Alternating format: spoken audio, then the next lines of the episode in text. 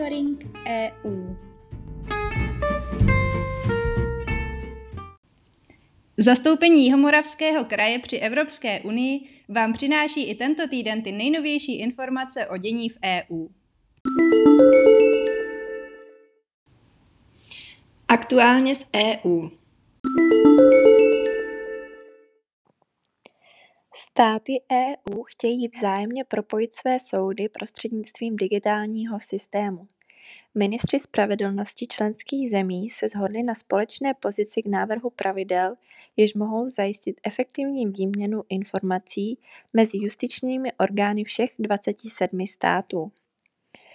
Systém, zvaný e-kodex, již funguje v některých oblastech spolupráce bezpečnostních a justičních orgánů, samotná komunikace soudů však dosud naráží na problémy, kvůli nimž se mohou soudní řízení výrazně protáhnout. Evropská komise proto v prosinci na výzvu členských zemí přišla s návrhem, který má působnost systému dále rozšířit. Systém umožní soudům, prokurátorům či advokátům elektronickou výměnu informací v rámci celé EU. Budou moci bezpečným způsobem sdílet soudní dokumenty, důkazy či formuláře. O finální podobě nařízení budou zástupci zemí v příštích měsících vyjednávat s europoslanci, schváleno by mohlo být příští rok. Česko a Polsko čelí žalobě u Soudního dvora EU. Evropská komise zažalovala obě země kvůli tomu, že nedovolují cizincům z Unie vstupovat do politických stran. Dle unijní exekutivy tím omezují jejich právo kandidovat v místních a evropských volbách za stejných podmínek, jaké mají čeští a polští občané. Podle Bruselu se jedná o jediné dvě země z celé 27, jejíž právní předpisy členství v politických stranách občanům jiných států EU zakazují. Komise se českým omezením zabývá již od roku 2012, kdy formálně zahájila řízení pro porušování unijních pravidel. Česko však na opakované výtky reagovalo tvrzením, že jeho zákony jsou v souladu se společnými předpisy Evropského bloku. Naposledy adresovala Evropská komise do Prahy dopis s dotazem na nejnovější vývoj loni v prosinci, zůstal však údajně bez uspokojivé odpovědi. Podobně tomu je i v případě Varšavy. Unijní soud v Lucemburku nyní žalbu posoudí a vyslechne argumenty všech stran. Vzhledem k obvyklým hlůtám se dá očekávat vydání verdiktu nejdříve příští rok. Zprávy z evropských institucí.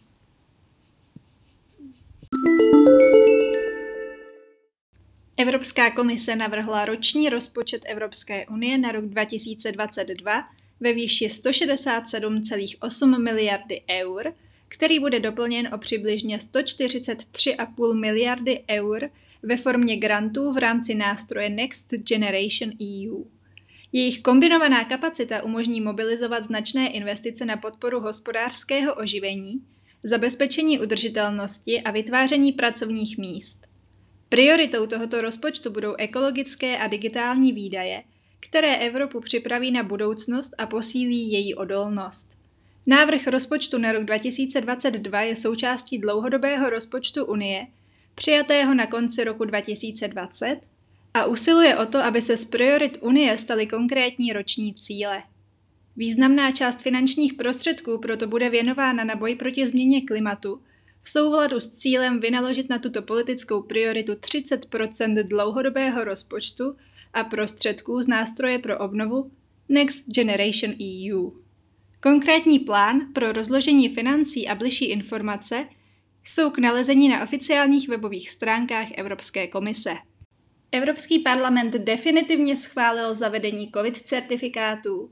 Nová pravidla obyvatelům Evropské unie zaručí, že jejich země jim na požádání bezplatně vydá osvědčení, díky nimuž budou moci až na výjimky bez dalších podmínek cestovat do jiných unijních států. Certifikáty budou k dispozici plně očkovaným lidem, majitelům PCR či antigenních testů s negativním výsledkem, či lidem, kteří v posledním půl roce nemoc prodělali. Europoslanci schválili nařízení o pasech poměrem hlasu 546 ku 93. Jejich konečné potvrzení je na členských zemích, které mají v rukou i zavedení systému.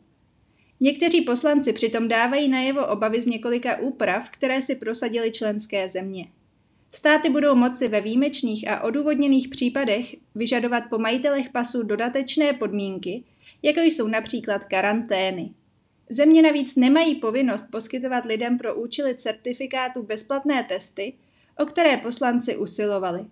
Země budou muset uznávat všechny vakcíny schválené Evropskou agenturou pro léčivé přípravky, EMA, budou však dobrovolně moci akceptovat i další preparáty, jako například ruský Sputnik V.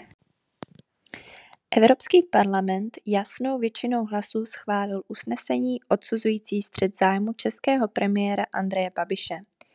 Právně nezávaznou rezoluci, která vyzývá orgány Evropské unie i české úřady k ráznějšímu přístupu vůči dotacím pro holding Agrofert, podpořilo 505 zákonodárců. Proti bylo 30 europoslanců a hlasování se jich zdrželo 155. Schválený text je reakcí na dubnové zveřejnění konečné auditní zprávy Evropské komise, podle níž je Babiš ve střetu zájmů, neboť ovládá holding Agrofert i poté, co jej vložil do svěřenských fondů. Firma proto nemá podle komise nárok na dotaci ze strukturálních fondů EU. Babiš s tímto závěrem nesouhlasí a tvrdí, že převedením firmy do fondů vyhověl českému zákonu o střetu zájmů. Evropská agentura Frontex nezvládá efektivně plnit své úkoly při ochraně vnějších hranic společenství. Uvedl to Evropský účetní dvůr v auditní zprávě hodnotící práci agentury při boji proti nelegální migraci a proti přeshraničním zločinům. Agentura založená v roce 2004 má ve spolupráci s bezpečnostními orgány členských zemí dohlížet na ochranu vnější hranice. V souvislosti s nárůstem migrace rozšířila EU v roce 2016 její pravomoci, s čím se však podle auditorů Frontex dosud efektivně nevyrovnal. Působnost agentury byla navíc v roce 2019 rozšířena. Do roku 2027 by měl narůst počet pracovníků Frontexu a roční rozpočet agentury má od Loňska vzrůst na dvojnásobek, což je dle auditorů problematické, neboť EU přesně nestanovila, na co mají peníze jít. Účetní dvůr navrhl některá zlepšení, že by mohla práci Frontexu zefektivnit. Doporučení má agentura splnit nejpozději do konce příštího roku. Evropská komise se zapojí do žaloby na Polsko, kterou Česká republika podala k soudnímu dvoru EU kvůli rozšiřování těžby v polském uhelném dole Turov. České úřady se na unijní justici s žalobou obrátily v únoru. Soudní dvůr minulý měsíc nařídil zastavení těžby v tomto dole až do vynesení konečného rozsudku. Polsko však opakovaně uvedlo, že provoz nepozastaví. Podle Prahy porušuje Polsko unijní právo tím, že umožnilo pokračování těžby v dole Turov bez posouzení jejího vlivu na životní prostředí. Rozšiřování dolu podle českých úřadů mimo jiné ohrožuje kvalitu pitné vody pro obyvatele Libereckého kraje. Rozhodnutí komise stát se vedlejším účastníkem řízení přivítala například ekologická organizace Greenpeace. Evropská komise začala vyšetřovat, zda americká internetová společnost Facebook nezneužívá svého postavení na reklamním trhu. Komisi především zajímá, jak Facebook nakládá s daty zadavatelů reklamy a zda získané informace pak nezneužívá k tomu, aby jim konkuroval na trzích, kde sám působí. Komise jako příklad zmiňuje inzeráty uživatelů na nákup a prodej zboží přes Facebook Marketplace. Podobné vyšetřování zahájila i Velká Británie. Facebook v reakci uvedl, že bude plně spolupracovat jak s Evropskou komisí, tak s úřady v Británii. Ukáže se podle něj, že k vyšetřování není důvod. Klecové chovy, ve kterých stráví na území EU svůj život na 300 milionů zvířat, by měly v Unii skončit. Změnu požadují poslanci Evropského parlamentu, kteří se postavili na stranu občanské iniciativy požadující celoevropský zákaz klecových chovů do roku 2027. Ukončen by podle nich měl být dovoz i živočišných produktů ze zemí mimo EU, které nebudou dodržovat stejné standardy. Europoslanci také apelují na to, že zemědělci musí mít dostatek času, aby se mohli případné nové evropské legislativě přizpůsobit. EU by jim tak měla poskytnout jak finanční podporu, tak i poradenství. Rezoluce volající po zákazu klecových chovů, kterou europoslanci schválili, však není právně závazná. Zákaz musí nejprve navrhnout Evropská komise. Za usnesením stojí občanská iniciativa Konec doby klecové. Té se podařilo sespírat 1,4 milionu ověřených podpisů od občanů 18 členských států, včetně Česka. Napsali o Jihomoravském kraji. Brno se stane hostitelem celosvětové konference o problematice výzkumných infrastruktur v roce 2022. Konference zavítá do Brna při příležitosti nadcházejícího českého předsednictví v Radě EU v průběhu druhé poloviny roku 2022. Poskytne tvůrcům politik, provozovatelům a uživatelům výzkumných infrastruktur a výzkumným stakeholderům z celého světa platformu pro debaty na vysoké úrovni o nejaktuálnějších otázkách politik výzkumných infrastruktur. Stěžejními tématy této konference budou mobilizace výzkumných infrastruktur v reakci na pandemii COVID-19, role výzkumných infrastruktur v ekonomické obnově, posilování připravenosti světové populace reagovat na budoucí krizové scénáře a krizové události a přínosy investic do výzkumných infrastruktur k makroregionálnímu rozvoji. Brno se jako hostitel konference stane v týdnu od 17. do 21. října 2022 celosvětovým centrem diskuzí výzkumně infrastrukturních stakeholderů. Jako takzvaně back-to-back event se v Brně ve stejném týdnu uskuteční také zasedání Evropského strategického fóra pro výzkumné infrastruktury. Zprávy z činnosti zastoupení v úterý 8. června se zastoupení zúčastnilo webináře, kde zástupci vlády autonomního společenství Navara představili různé příklady konkrétních regionálních opatření, která mohou přispět k prevenci znečištění vody. Záměrem byla smysluplná a věcná diskuze, z níž si účastníci odnesli konkrétní nápady a kde mohli rozšířit své sítě. Ve středu 9. června uspořádala síť ERIN Informační den jehož tématem byla digitalizace, kulturní dědictví a chytrý turismus, kterého se zastoupení zúčastnilo. Byly poskytnuty detailnější informace o možnostech financování těchto odvětví v období 2021 až 2027 v rámci programu Horizont Evropa, respektive v rámci druhého klastru druhého pilíře tohoto programu Kultura, kreativita a inkluzivní společnost. Zároveň se hovořilo o meziregionálních investicích do inovací a celkově o příležitostech a výzvách k předkládání návrhů v kulturních a kreativních sektorech. Ve středu se dále zastoupení zúčastnilo setkání pracovní skupiny Inovace a investice, které se soustředilo zejména na témata evropských inovativních ekosystémů v rámci programu Horizont Evropa a na Joint Cluster iniciativu. Na setkání byly zmíněny nejdůležitější informace o těchto iniciativách. Následně byly také zmíněny možnosti využití projektů v praxi.